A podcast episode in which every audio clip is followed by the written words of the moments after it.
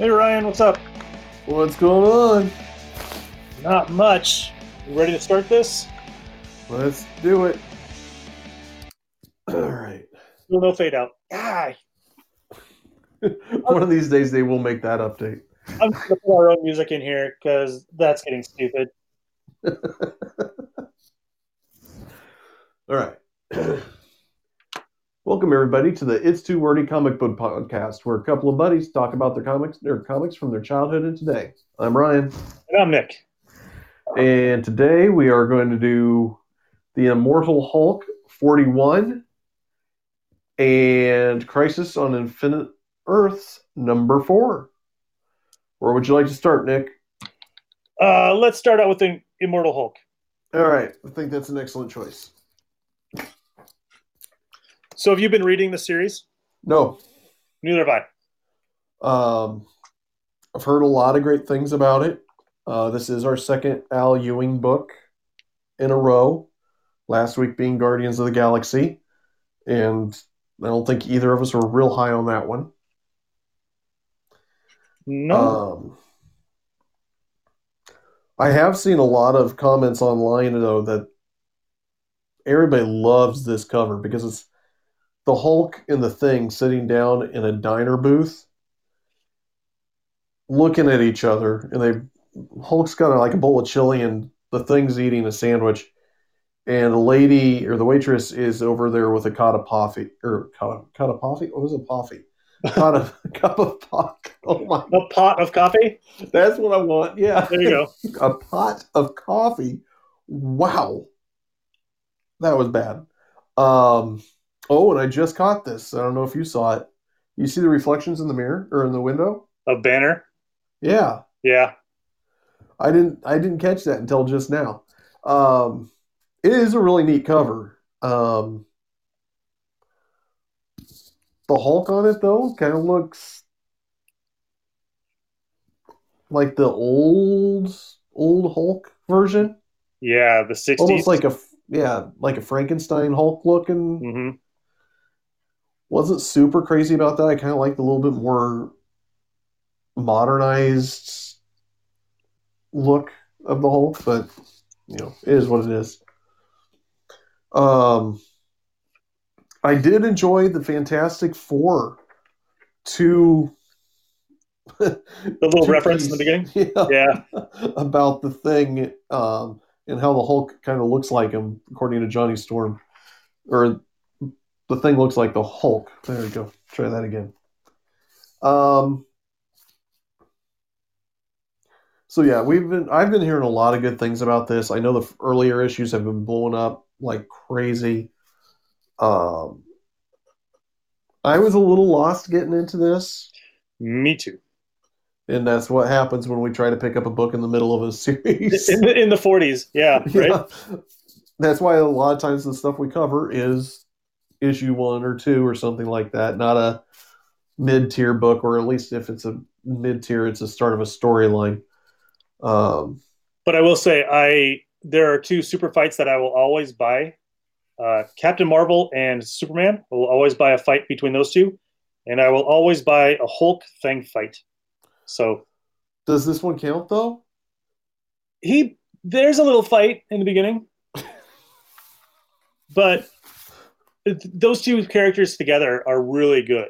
Like yeah. it, it's always a good back and forth, you know, and yeah, uh, it's, and it, it shows who the Thing really is a lot of the time. Like mm-hmm. when he was in uh Contest of Champions and he was going against people that he should not have been able to beat. And he was beating them just because he's, he doesn't give up. Mm-hmm. And, Even he even knows that he's in no way a match for the Hulk ever, and he still gives it everything he has. Yeah. Well, he was certainly a match for this Hulk. yeah. Um, I was like, "What is going on? This isn't the Hulk on the cover." Yeah. This is. This is when you're kind of like, uh, maybe I should have read something before this. Right. I was like, um, "What is wrong with this thing? Is he just not?" Radiated enough? Is he just not strong enough? But he is the same height, but he is like unbelievably thin. He's really gangly. Yeah, not a lot of muscle mass at all. And the thing is barely hitting him, and he's flying all over the place. And the thing he made comedy is like, uh, not to name drop, but Spidey hits harder than you. And that was when he was back, he was the same age as Franklin. Um, you got the guest appearance of Sue and Richard. And no is it weird toys. that that Sue looks just like uh, Scarlett Johansson? Yeah, Scarlett. Oh, I can see that a little bit. Yeah, I can see that. Do you like squint? Because I'm kind of going blind and I'm not wearing my glasses. Kind of, kind of a blonde Scarlett Johansson. Yeah, I can see that a little bit. I'm sure that she was used as a reference for that. Um, yeah, I mean, with the Hulk being this strangly, not much of a fight. Um, and then, so I got really confused in the center of this when he, the thing couldn't hold his punch in time. Right. Is that Banner? Because no. he's like, no, he's a kid. Banner, uh, there's a lot of Hulks inside of this body. And Banner is dead, if I believe. And he's he's in hell. Oh, and, that's right, because of the rest of the story. Yeah. And uh, this is like a, a kid Hulk. Okay. Like he's got a brain of a, of a kid. Uh, it confused me to death when I was reading. I'm like, what in the world is this? Like, what is with that mustache? Um, yeah, right. I did think it was kind of... I'm sorry, go ahead. No, I, and when he's when he's turning into Banner and he punches him and you see his, his arms just crack. Right. I was like, yeah, finally. Well, I like how he healed himself up by turning to the Hulk for just a brief moment to heal his arms and then go back to the human form. Uh, yeah. I did like how the thing kind of called off the Fantastic Four and said, hey, leave him, tell everybody there's radiation issue in here or something so that nobody comes in, leave him alone. Um, so he can just have a conversation with him. and and he knows it's not Banner, too. Oh, yeah. Straight up knows. He's like, you don't sound like Bruce. Yeah, and I kind of picked that up. Uh, I think it was kind of funny how the thing knew somebody that owned a restaurant in Coney Island so he could scrounge up food.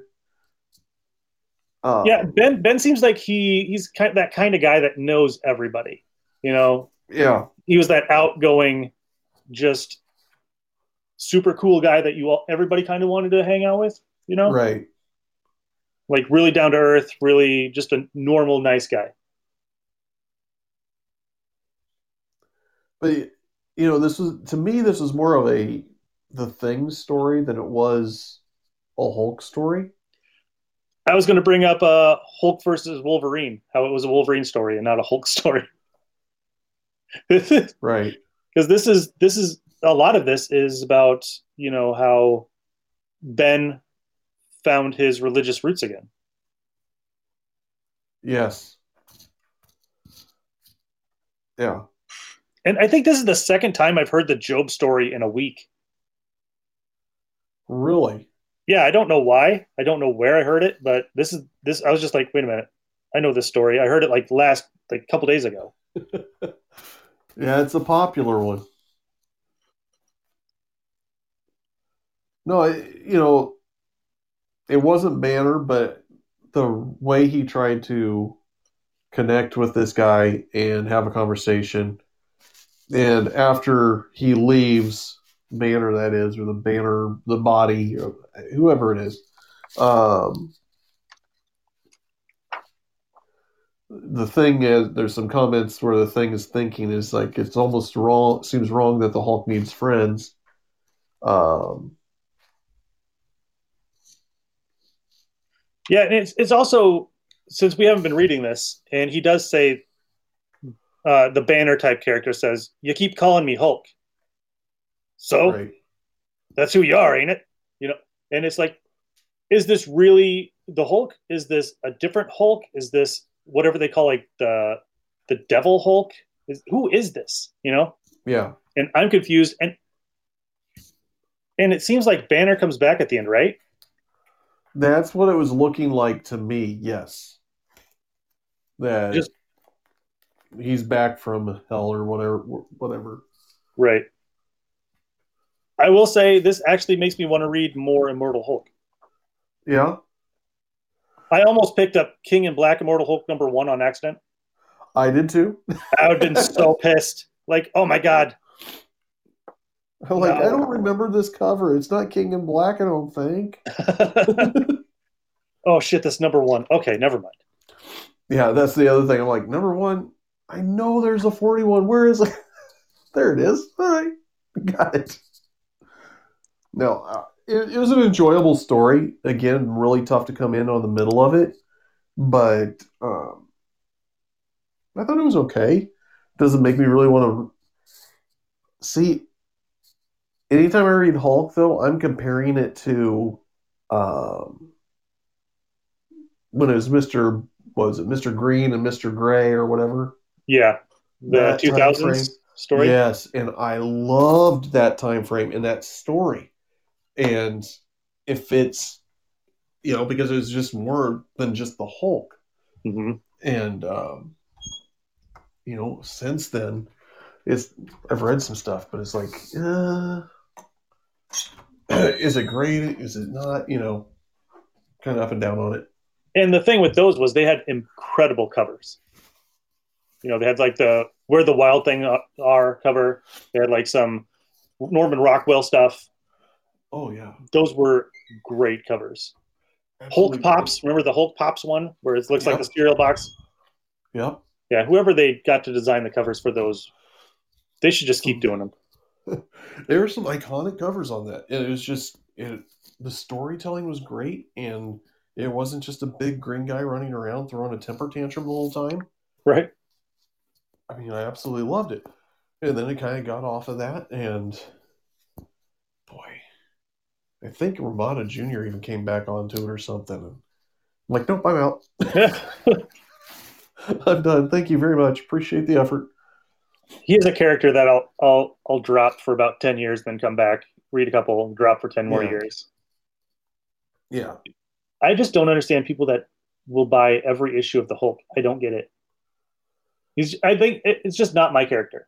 Yeah, I love the psychosis of Banner, and I love that whole like how he's a split personality, and there's a ton of different Hulks in him. That's great, but just. I, I didn't really like the whole Pantheon part.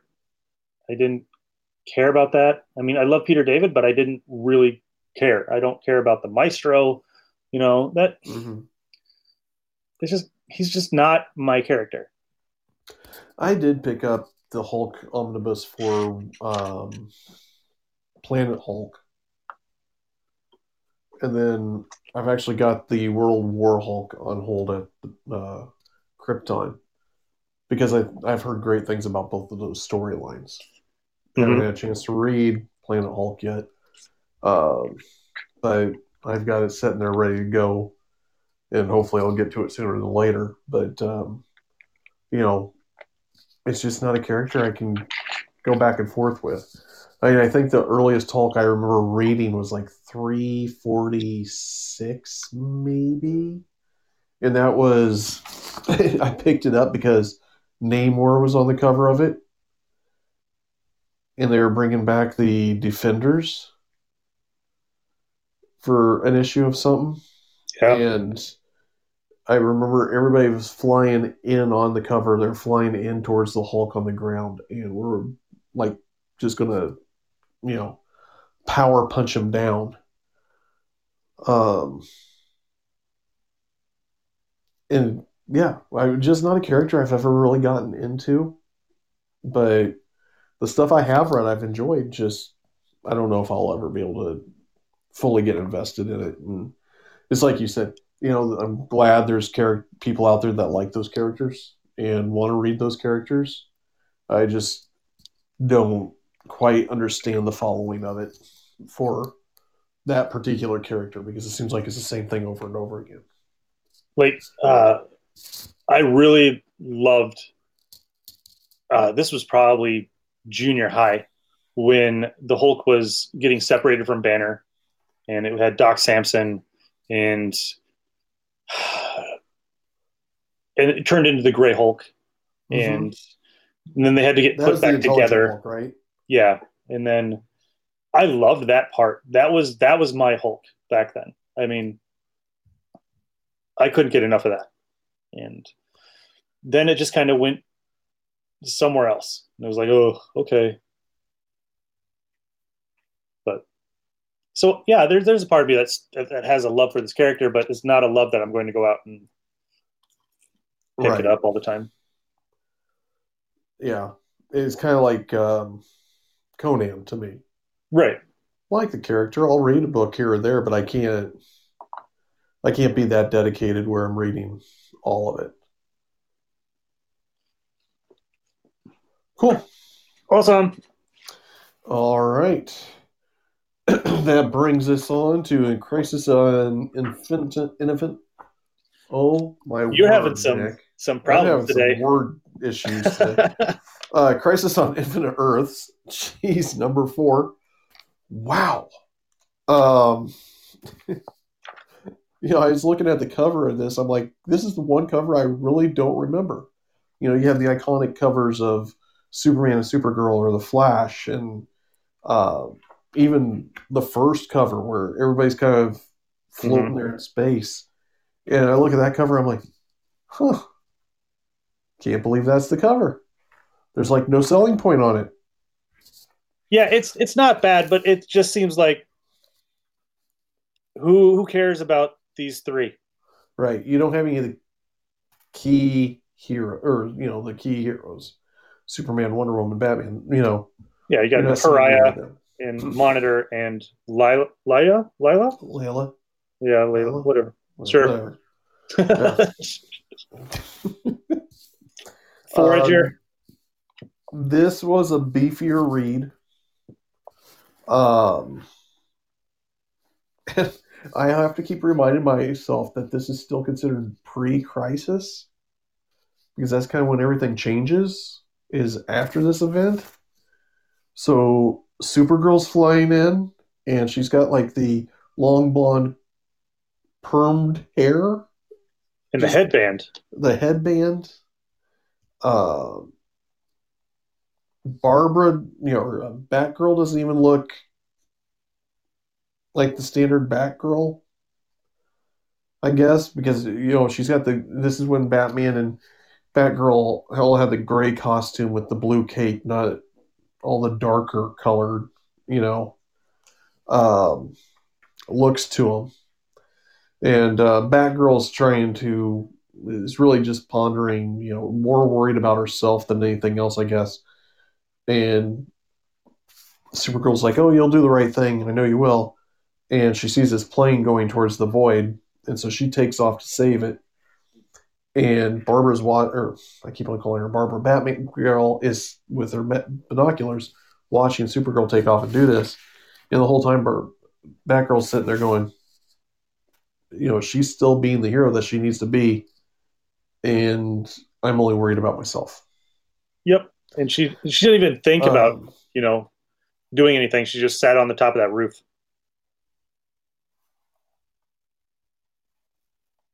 You kind of went fuzzy there, Nick. What did you say? No, I'm just saying that she didn't try to do anything. She just sat on that roof and just talked to herself. Yeah. She turned into yeah. Tim Hunter for a minute. That's very good, yes. Um, now, correct me if I'm wrong, but Constantine has always been a... Vertigo character, am I right? Never, yeah. Until recently, has not made a crossover.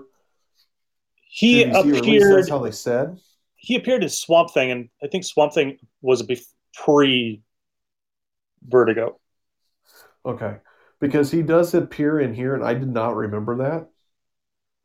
Because every time you hear about Constantine, oh, he's just Vertigo. Always been Vertigo.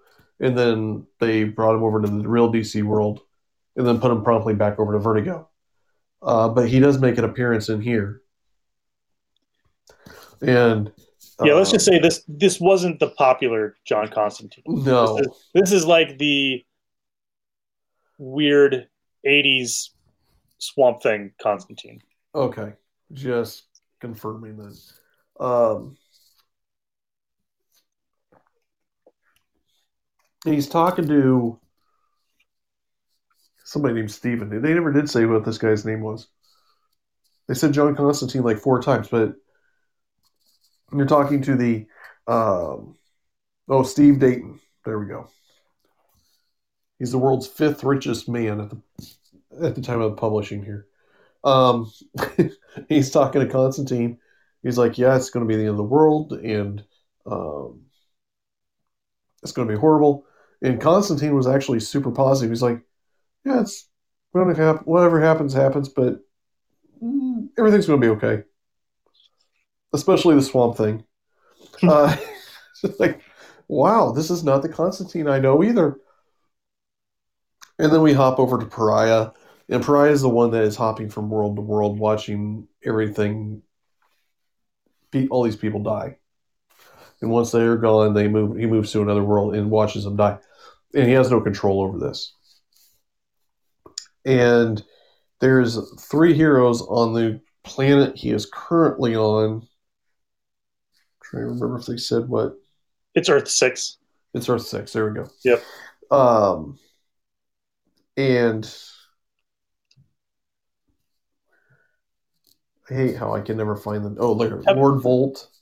Lady Quark and Princess and then, Fern. Jeez. Have they ever appeared anywhere else? No. Thank God. Not that I'm aware of. Thank God. You know they're stretching for names when they... Princess Fern. Lord Volt. Jeez. And um, anyhow, planet's going away. Fern dies. Volt dies. And somehow Pariah is able to grab Lady Quirk and pull him along with her. Which I have a massive problem with, because we've seen him watch how many Earths die, and he's like, I can't do anything to help you, I can't do anything to help you, and then he just poofs. Right. But clearly, he can at least save one person, and does not do so. So... yeah, that wow. that goes away from everything we know about that character so far. Yeah. Which is not much to begin with, but correct. Uh, then we hop over to the Monitor, who is monitoring because, you know, it's his namesake.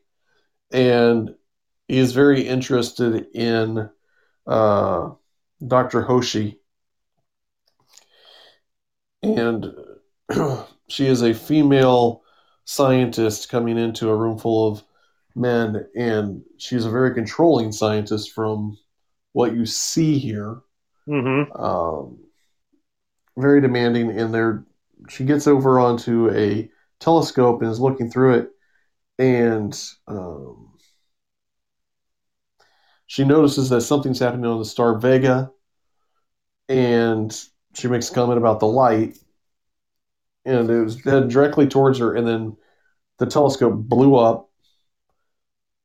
And all the scientists are trying to figure out what happened. Hop over to the monitor. Monitor is watching these scientists, trying to figure out what's happening. We have... this is watching T V inside T V inside T V. It's ridiculous. Harbringer watching the monitor, watching the scientists. And then we have Alexander Luther watching all the previous. There. And he, Alexander Luther, knows something's going on. He knows she's in pain. Um, that He also knows that she's planning on killing the Monitor. And he makes the comment that it, when she does, the Monitor already knows that she's planning on killing him, and that's mm-hmm. part of his plan. Yep. Oh, okay. Then we hop over to the Anti-Monitor and Psycho Pirate, and Psycho Pirate is just a wackadoo. um, he's all sorts of excited that they're bringing in the Red Tornado, even though the Red Tornado doesn't isn't aware of it yet. Um, and the Anti-Monitor puts up with Psycho Pirate and even offered him, but basically said, knock it off or I will go after the girl called Phobia, and she's more, she can suffice what I need. So just shut up. Yeah. Um, well, the dumb thing is, right, so would Psycho Pirate even work on an android? I don't I know mean, how. Yeah. You know, I, I love the idea of Red Tornado, but every time I read anything with Red Tornado, he's super boring. Yeah. There's only been one, I think it was the Brad Meltzer Justice League story. He did a like a three-part mini, or a little three-part series inside the main storyline about Red Tornado that was okay. But it's one yeah. of those characters I, w- I really want more out of. But you never get it. No. I would like to see Tom King take him on. That would be awesome. Give him some kind of life, because the miniseries from the eighties was super boring. The old Justice League with him in him, he kind of ruined it for me. It was just like this boring robot. Like, if you're yeah. used to the Vision, you're not going to like Red Tornado. Yeah. Um, then we get a... update on Infinity's favorite couple,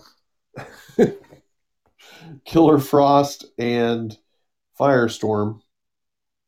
Killer Frost is still under Psycho Pirate's persuasion, so she's still very much in love with Firestorm. And they're back in time, and Vandal Savage makes an appearance here. Mm-hmm. And um, and the Shining Knight, the Shining Knight, yep. And because it's not a comic book uh, story without the two, you know, the hero of that time fight the hero of the current time to realize that they're on the same team. Shining Knight goes out to attack Firestorm, and then before the attack takes place, Shadow People show up. And they all start fighting. And Vandal Savage makes the comment that he's got to know whatever's happening even more now, because if he's going to control the world, he has to have that knowledge. And then it looks like it's the Anti-Monitor kind of forms in the shadow form and goes on top of this tower that's been placed there. And it's going to destroy this tower. Start destroying towers. And then we hop back over from last issue where the Outsiders and the Teen Titans are all together with Batman and Superman in front of one of these towers. And um, there is a big, bright, shining light on the top of it, and it is Doctor Hisho, I think is what I said her name was, uh, dressed in this costume and yelling orders in whatever her country's from. China, it's some kind of Asian country. And so nobody understands her. So it only makes sense, again, to attack. It's so they hear, see if anybody knows what she's saying. And, um, So Starfire and the Power Pack reject go flying. I can't remember what her name is. What is? Uh, Kimio Hoshi is Japanese. Uh, who's the Power Pack reject, though? that. Oh, come on now. Where, what's her name? She.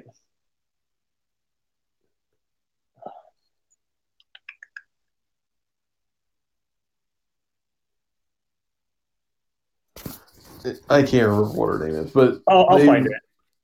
They both go storming after um, her to Halo. Halo. Okay, thank you. Go flying after her, and you see Superman scream, "No!" Uh, she's defending the machine, and she announces herself as Doctor Light. And Halo and Starfire get knocked silly, and Donna Troy saves Starfire. And, oh, if I went to the next page, I would have been able to say she was Japanese, because Katana was there, and she understood everything, but nobody thought to check with her first before storming off to attack. Like, just, this is a fantastic story. Just the, some of the stuff that's taking place is like, seriously? Um, and all of a sudden, Superman is fluent in Japanese and has a conversation with Doctor Light. You got to remember that Superman has that super brain. That's this is true. This is pre-crisis, so he's got super everything.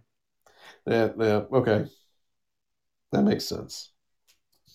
Whatever fits the story. Yeah. Uh, then we hop to Paradise Island, where um, Wonder Woman's standing there, basically talking to herself or thinking to herself how her mother and her all her sisters have pretty much said, "Yep, this is the end. Nothing we can do about it. Forget it." Um, but she's not ready to give up yet. Then we go back over to the Monitor, and you finally get the connection between the Monitor and Pariah. The Monitor is the one that put Pariah in this position, making him hop through time. And Pariah's explaining who he is, because he didn't realize this with the Monitor. She, he's like, "Yeah, I know all this. Uh, you started doing it when I got this station up and running the day before. So, yeah, you are doing exactly what I want you to do." Um, and Pariah starts yelling at him. Because he's like, "Why would you make me go through this?" And so the Monitor is kind of explaining everything and how uh, er- everything's set where Earth one and Earth two are going to end up being destroyed. And Pariah's like, "All these worlds are going to die. Um, what what are you going to do to fix it?" And he's like, "I'm hey, I'm working on it the best I can." Um, and about that time, Lyla comes in, and Monitor looks at her and goes, "Do what you must." And she just big blast out of his her arms and knocks over the Monitor. Pariah, after watching so many deaths, quickly examines the Monitor and goes, "Yep, he's dead." And starts to cry for many a panel. And the last two pages of the book, you start seeing Earth two, Earth one, all these planets starting to merge into this white abyss. And that's where it leaves off. Um, I summed a lot of that up because there is a lot of talking there. There is. To say the same thing. Yep, I'm trying to I'm trying to fix the problem. Everything's going to die. Yep. That's how I'm going to fix it. You're all dead. Yeah. Working on it. Come on. Give me a break. So, all right. I didn't care for that one as much. You know, what I found with this is the series is very, "Oh, wow, this is awesome." And then, "Ugh, that's boring." You know, and then, "Oh, awesome again." They kind of hop back and forth. Mm-hmm.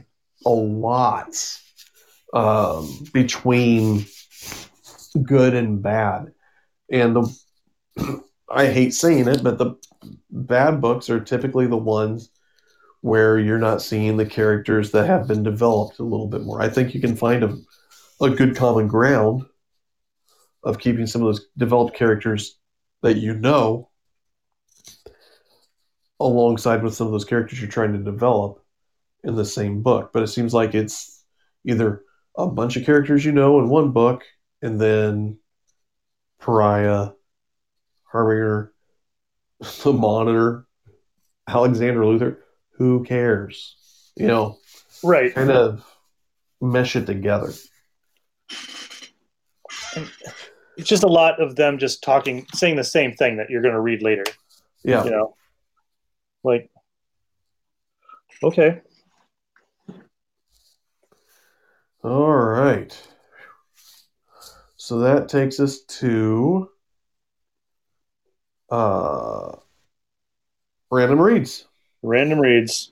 And I have absolutely none. So what do you got, Nick? All right. So I got two. So um, I hit the quarter box, right? And I found issue number one from March nineteen ninety of Mike Grill's Sable. Ooh. Never, never read Sable before in my life. Um, thanks to Ryan for introducing me to an independent comic book page on Facebook where these guys just talk about nothing but independent books. They were they were going off on how great this series is, and I gotta say, I liked Mike Grell before. I liked uh, Green Arrow. I liked Warlord. Sable is pretty damn amazing. Uh-huh. But why does he have to have a superhero, sh- like a face mask on? I understand they bring it up in here that it's to, to uh, you know, make people fear him, right? Like he's Batman or something. He's just a dude in a suit with a weird Black Terror face mask. It's odd, right? So mm-hmm. This story starts out, there's a, a typical Mike Grell character. He's blonde. He's got a weird little mustache. He's got glasses on. And he's on a, a morning talk show talking about how he wrote this children's book and how he's one of the biggest names in writing children's books. And his name is Benny Cohen. Well, and he's like, no, it's Cohan, right? Like, oh, whatever, blah, blah, blah, right? So what does the B B stand for? Buford Bernard. So he goes on, and then they're talking about, he goes off, right? And he he goes off the, the show, and they're talking more about the news, about how the president is going to have a visit, right? And this isn't just any president. This is Ronald Reagan. And it's totally Ronald Reagan, right? Because he says, say hello to Bonzo for me, right? Yep. So... Um, so, uh, this guy goes home, right? And they're talking about, uh, how the, the security has been, they don't have to bring in other security. Like the police have it, right? They're, they're like, uh, nothing's going to happen. Like what happened before. Okay. So what happened before? Right. So, um, so it ends up, this guy, Cohen, is John Sable. He's a bounty hunter, and he lives as his his cover as a child book author. Crazy, right? So this is a this is a guy that's been in the C I A. He's been a uh, a not a bounty hunter. He's a mercenary, right? Mm-hmm. And in his house, he has, what does he call it? He calls it um, Hogan's Alley, right? That's what they call it when you go in and you're you're shooting dummies on the walls and they pop up out of nowhere. Yeah. And while they're doing this, people invade his house. I'm like, you do know who this guy is, right? You're just gonna go invade his house. And he it ends up that they work for the U S government, and they're trying to get his attention to go down, talk to a guy in a car. And the guy in the car is the president, right?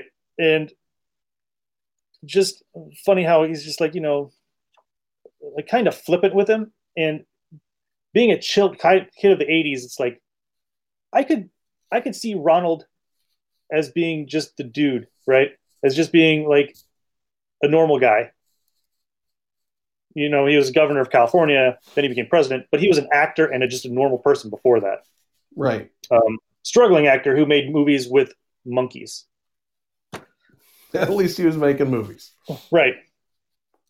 And so it goes into a little bit more of Sable's backstory about him being in the military, and, you know, and that one guy that was just incredibly insane, that he's like, this has to be the guy that's coming for him, you know, uh, Josh Winters. And he goes and talks to his mercenary buddies, and they're like, you know, I need to find him. Well, you know, he's probably, you know, here. And so, long story short, they, he finds like the perfect sniper's nest to take out the president. And there's a big battle between him and Winters on the top of the building. And, you know, he saves the day, saves the president. And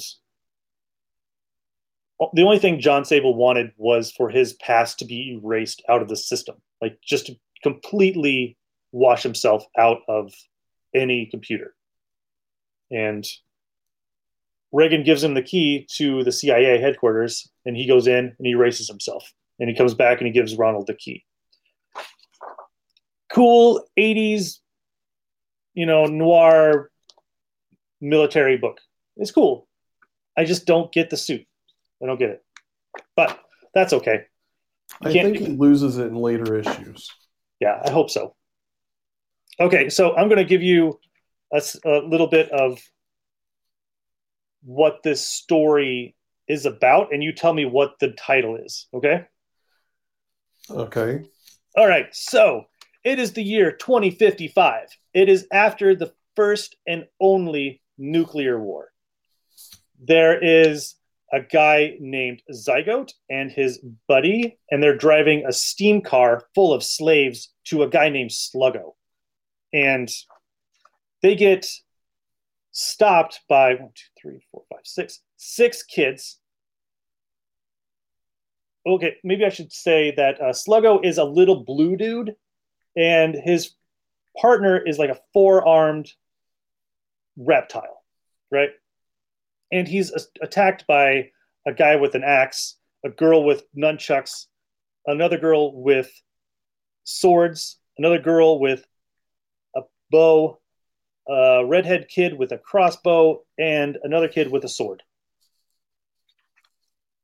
And it goes on like, like these kids have known each other for a long time, right? And there, there's a big history there, and they're not telling you what this history is.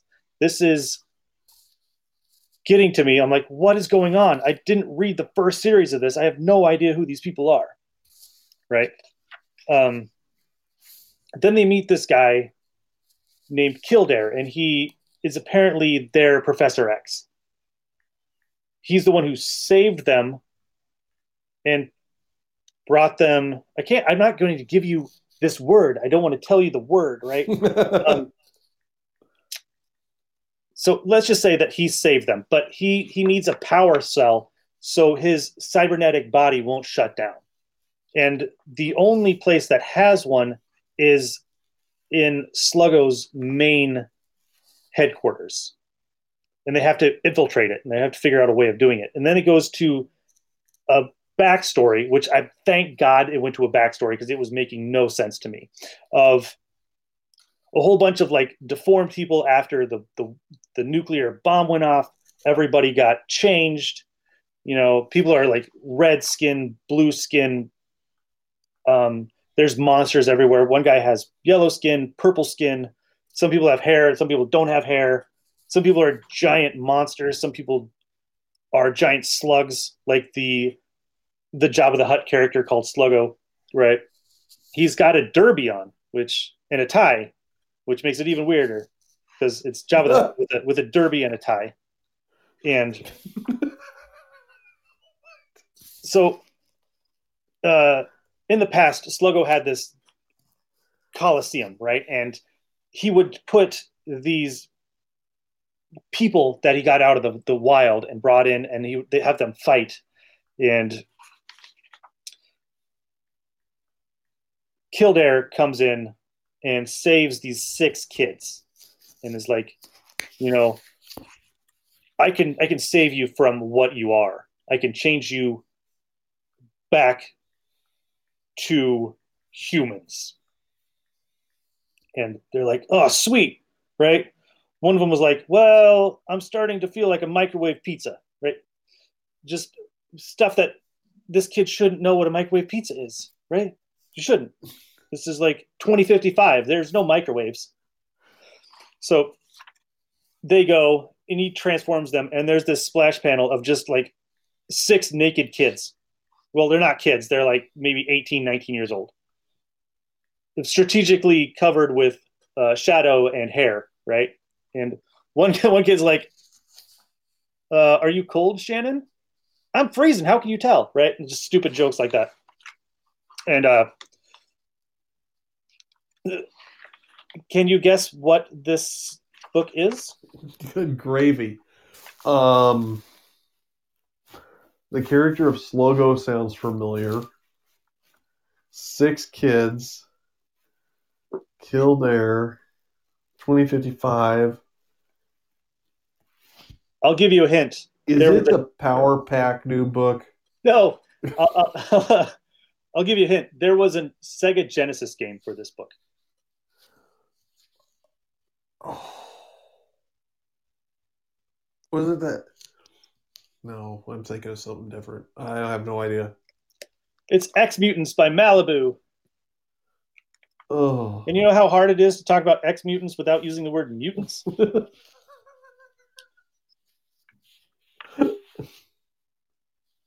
I wow. like it. I like this book. I'd never read it before, but what's funny is, so I hit the like the quarter box, and I got issue one, issue two, and issue seven. And I remember playing this game and having no idea who these people were. I had no idea it was a game. Yeah, like issue one came out, and it has an advertisement for the, the game in it. Wow. So, and it's pretty funny that Marvel now owns these characters, and they're never going to use them. No. Because why would you want a group of ex-mutants in a in a world full of mutants? It'd be pretty funny if they were for a little bit. Part of the X-Men. You know, they're the ex ex mutants, retired mutants, right? But the art is awesome. The story isn't so bad. I mean, it's definitely a Malibu book from the early nineties. It's not bad. I I kind of like it. I'm going to buy more of them. Yeah, they shouldn't be too hard to find. I see. I can see those all over the place. It's got good character interaction, and yeah, it's not bad. Hmm. All right, dude, that's all I got. Hey, um, before we get into news, I just want to ask you a question. Hmm. Who is Hulkling's father? Okay, Hulkling is the one from Young Avengers. Yep. Oh. Let's just say we've talked about him a lot. Today? No, not today. Oh, okay. Because you're obviously the first instinct to go with is the Hulk. Um, I think I should know this. I didn't know it, and I'm a huge fan. Uh, not of Hulkling, but of his dad. It's Captain Marvel. Really? Yeah. Like, uh, Marvel apparently had a tryst with a Skrull back in the day, and she had a kid, and it's Hulkling. Huh. That was in two thousand eight in Young Avengers Presents number two. Okay. I read the main series. I didn't read the... I didn't read any of the offshoots. The, yeah. Once... Uh, Kid Kang left, I was like, man, I love that character. The Iron Kid. Yep. I love that kid. Like that that character. Like, and then I was just like, it's just Kang? Oh. Don't get me wrong. You, you know Kang, Kang. You know, yeah. But the fact that Iron Kid what or Iron Iron Lad, Iron Kid, whatever, he was a ripoff of Legion of Superheroes. Let's just say that. Right. But the whole series was a rip off the Legion of Superheroes, but I, I wanted more for that character. It's kind of like uh, when Zorn was Magneto. Right. I was like, man, no. Zorn is not Magneto. Magneto does not have a sun in his head. Grant Morrison. Hmm. We but, all know what Grant Morrison does to hero characters that we all love. Right. Uh, all right, dude. Uh, did you see the... Uh, Okay, let's get to the news. Did you see the March distribution list for D C Comics? I looked at it. It seems like there's something on there I was going to bring up. What did you see? It's uh, about two-thirds the size. They're yeah. cutting back at least a third of the books. Yeah. I knew they were going to be doing something like that. Um, that's the rumor, at least, what was going to happen. Yep.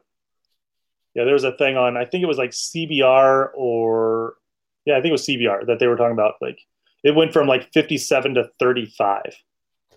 Oh, good. I mean, because of those fifty-seven, how many of them were, you know, okay, we have six Justice League books. We have fourteen Batman books.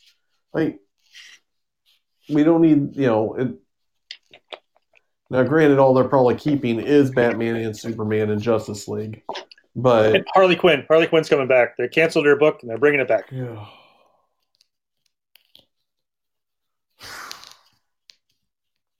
Yeah.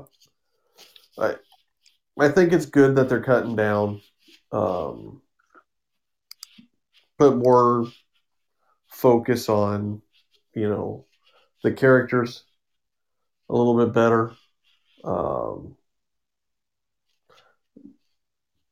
a little more effort into the books that they have going, I guess, mm-hmm. instead of, you know, quality over quantity, right? Wish Marvel would do that. Just, I wish Marvel would just knock it off with the constant giant storylines. Yeah, just stop. You've, I mean, how many times have you been told by your fans to knock it off? You don't care. You don't listen. No. They don't. Until people stop buying them, they never will. Just, ah. I think that's what we got to do, is just just stop. Stop buying it. Well, I've been doing my part. I haven't touched an X-Men book. How dare you. Neither have I. Neither have I.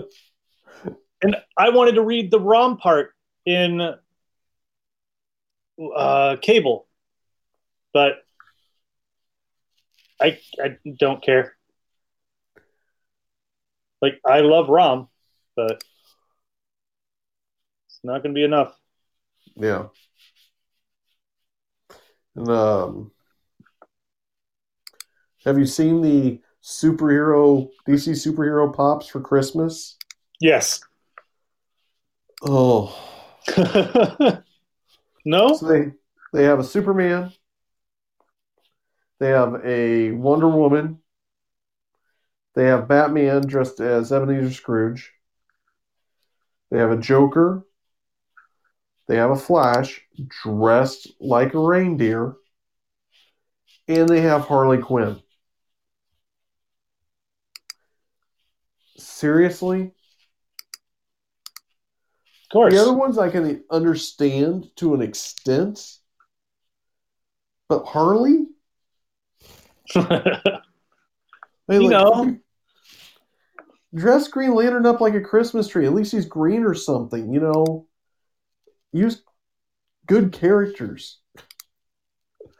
I saw somebody yesterday put something on one of the sites I follow. I can't remember what, what it was, but they posted a picture of Uh, the D C trading cards from nineteen ninety-two. The packs, right? Mm-hmm. There's this pack with Superman on it, a pack with Wonder Woman on it,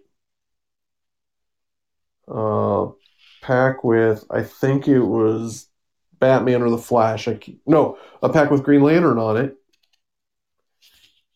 and a pack uh, with Deathstroke on it. And that's what the four packages were.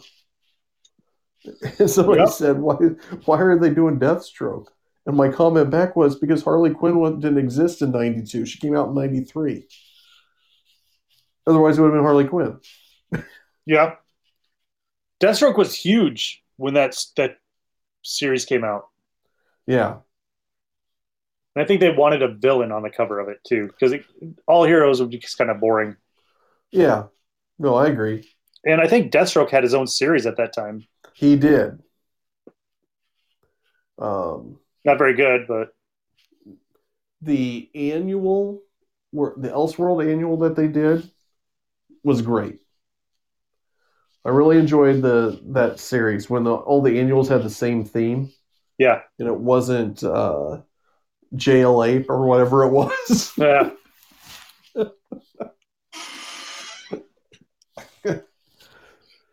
Oh. That's when you had the crossover event when it was actually taking place in... annuals opposed to main story continuity. Oh. But even those annual crossovers, a lot of them were so disjointed it made no sense. Oh yeah, no, I absolutely agree. If anybody wants still... a perfect example of that, go read Atlantis Attacks. Oh. Yeah. The story, uh, what? I mean... Silver Surfer, and he doesn't even go down. I don't even remember. I don't remember that story at all. I, I read it like three or four times on the way down to Florida, and I don't remember it at all. You must have been really bored to read it three or four times. I had like two books to bring down there, and both of them were Atlantis Attacks annuals. Oh. Yeah. Yeah. It was like, ugh. Ouch. twenty-four hour in a camper van. I'm going to go down there. Bring some books. Okay. That and my Tiger Electronics baseball game. Oh. Yeah, that was fun. Oh, my just God. Right. You knew it was home run immediately. Yep. Yep. I think I had that and the Castlevania with me. Man, those things. Oh, good times. Yeah. Our version of video games for yep. car trips. It's an L C D screen, and it's got the three things it does. Sweet.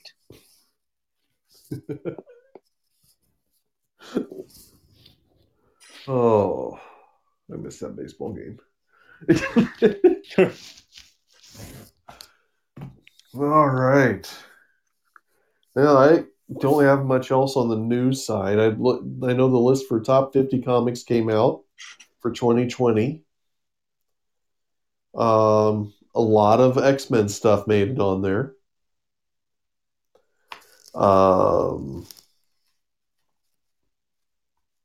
Trying to think, a lot of independent stuff as well. And when I'm saying independent, I'm talking like not a main publisher at all. Independent, not Boom, not a Dark Horse, nothing like that. It's a lot of self-publishing or smaller print press stuff. Um, nothing super surprising on there, I don't think. Yeah, that's about it. Scott's joined.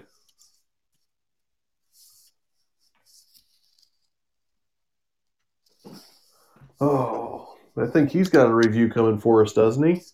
Yep. I'm excited about this one. Hey, Scott.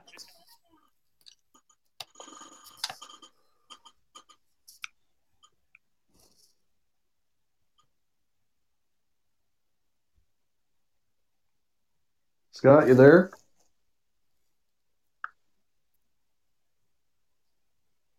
Testing, testing. One, two, three. There you are. You're good. Ah, okay. Yeah. Whew. What did I miss, guys? Oh. Where to start? Just uh, jump to the random read. Nick's coverage of the random reads were fantastic. Right. Yeah, they were so good. No, we were, we were just talking about uh, road trips as kids and what we would take with us. And I remember taking like two Atlantis Attacks graphic novels and, or not graphic novels, but uh, annual issues and yeah. Tiger Electronics baseball game. What a fascinating topic. Right? Okay, that came off as sounding way too sarcastic. I didn't mean it that way. to uh, to quote Arn, they can't all be like perfect. You know, I can't remember what he said, but when he was like making up songs for that, like they can't all be perfect, you know. oh, oh. And, um, to address the earlier concern, no, no, I don't have a review ready uh, because I've had a very busy weekend. Uh, so I actually haven't had time to go uh, grab any screenshots like I normally do. So that's, that's uh, oh, uh, sports comic or a romance or a horror comic. Oh, I'll talk. I'll riff on any of those three. Let's do sports. Sports. Good answer. Sports. Yes, I have a. I do have a favorite uh, sports comic, and yes, it is on Tapas, and it is called Backcourt. And I'm trying to look it up right now, and it is a paid comic, but uh, you can read the first couple chapters for free. And the story is okay, but this is one of the comics that you read for the artwork. Because it's total eye candy. And I believe it is an Asian comic. I think it's Japanese, but it might be Korean, actually. There it is. Backcourt by Star Road. Backcourt being one word. Okay. Uh, there is a certain uh, style to these. Because all of the back, uh, a lot, if not all of the backgrounds are made with C G. So uh, when you're inside like a gymna- gymnasium, you're seeing all of the rafters. Um, the perspective is always perfect. It's really dynamite. And that lets the artist, Star Road, focus on the human figures. She draws uh, very well. It's Uh, dynamic. He uses special effects, so it's, it looks a little like reading a Mortal Kombat comic book or something. Um, great action sequences all throughout. Uh, the story is about a uh, guy who used to play basketball, got a job uh, teaching basketball as a high school coach. Realized after he took the job that it's actually at a at a girls' school, and he's trying to get himself fired. So it's like uh, a female Bad News Bears, except they're playing high school basketball, and uh, uh, the coach is trying to lose. So there are comedy aspects to it. I'm, I'm on chapter twenty-one right now. So when I get my, so when I earn some free ink, uh, this is the comic that I spend it on. This nice.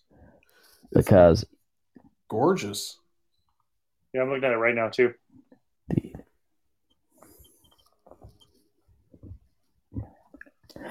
Yeah, maybe I'll grab a few screen caps um, from the later chapters to throw them up here. But yeah, yep, just looking at uh, you got interesting characters. You've got a uh, plot that develops well, if somewhat predictable. Uh, the story is okay. It's just um, that that's not why we're here. We're here for the eye candy. So that's what I'm bringing to the party. I do love how the guy wears a, a sweatshirt that says Star Road on it. You want to advertise yourself. You know, I never noticed that. Well, I looked at the prologue and they did a close-up of the basketball. And the league they're playing in is the W K B E, or Kobe. Maybe a reference to Kobe Bryant? Yeah, almost certainly. So she puts in a little... And basketball is not even my sport. I don't actually know that much about it. But uh, it's still fun to read. It's easy to follow. At one point, my favorite scene, uh, they're playing their first scrimmage game, and they're losing, so they go to the coach and they say, Coach, we really need you to tell us what to do. So um, he takes out a marker and he starts writing on his clipboard. He draws a basketball, and he says, the ball, put it in the hoop. And that's all his advice. Pretty accurate. Wow. Yeah, it looks great from the issues I've looked at so far.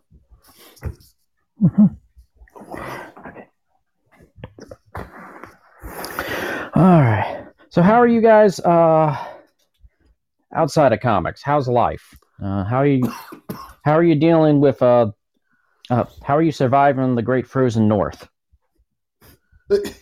I'm in Florida, so that's everywhere's so north of me. We got we got what fifty, yeah, fifties today and yesterday. Slight chance of snow on Wednesday, maybe a dusting, as they call it. It's t-shirt weather here. That sounds almost pleasant. Wow. Oh. Yeah, just when it hits like negative five, then then we're gonna want to move. You're going a little fuzzy there, Nick. Every year, I just want to move. I don't want to do another winter. But the winters keep on getting better and better every year because we get less and less snow. Right.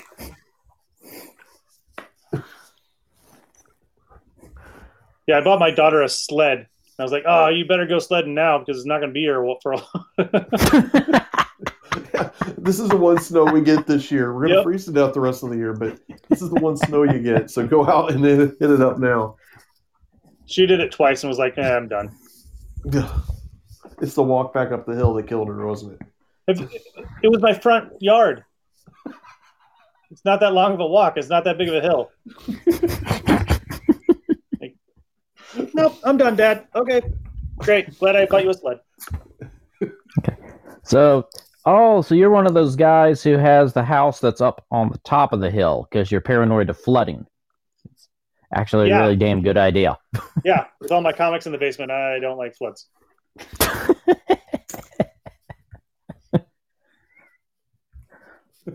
Yeah. So. Oh, no, man. You're not buying any major parts of bodies of water anyhow, Nick, so I don't think you have to worry about it too much. You never know. You get that super volcano.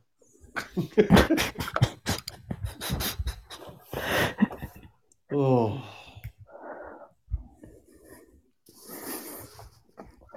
What is the uh, prevalent natural disaster in your neck of the woods, guys? Uh Is that the classic Midwest tornado? Tornado. Yep. Or a Husker loss. Oh, yep. That's every week now. Yeah, we have more of those than we do uh, tornadoes. Yep.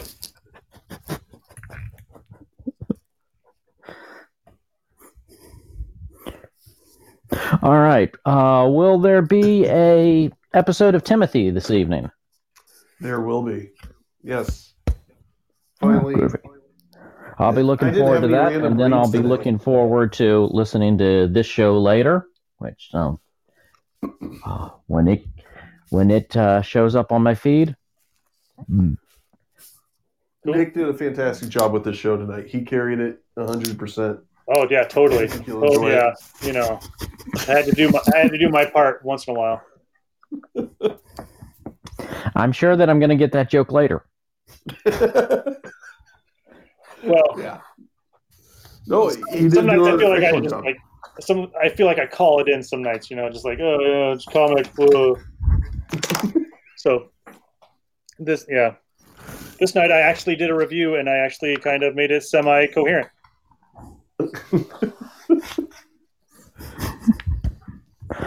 Right. Okay, guys, that's all I got. But um, I will be listening in on the Timothy podcast in a few minutes. Sounds I'm sure. Good. All right, thanks, Scott. Thanks, man.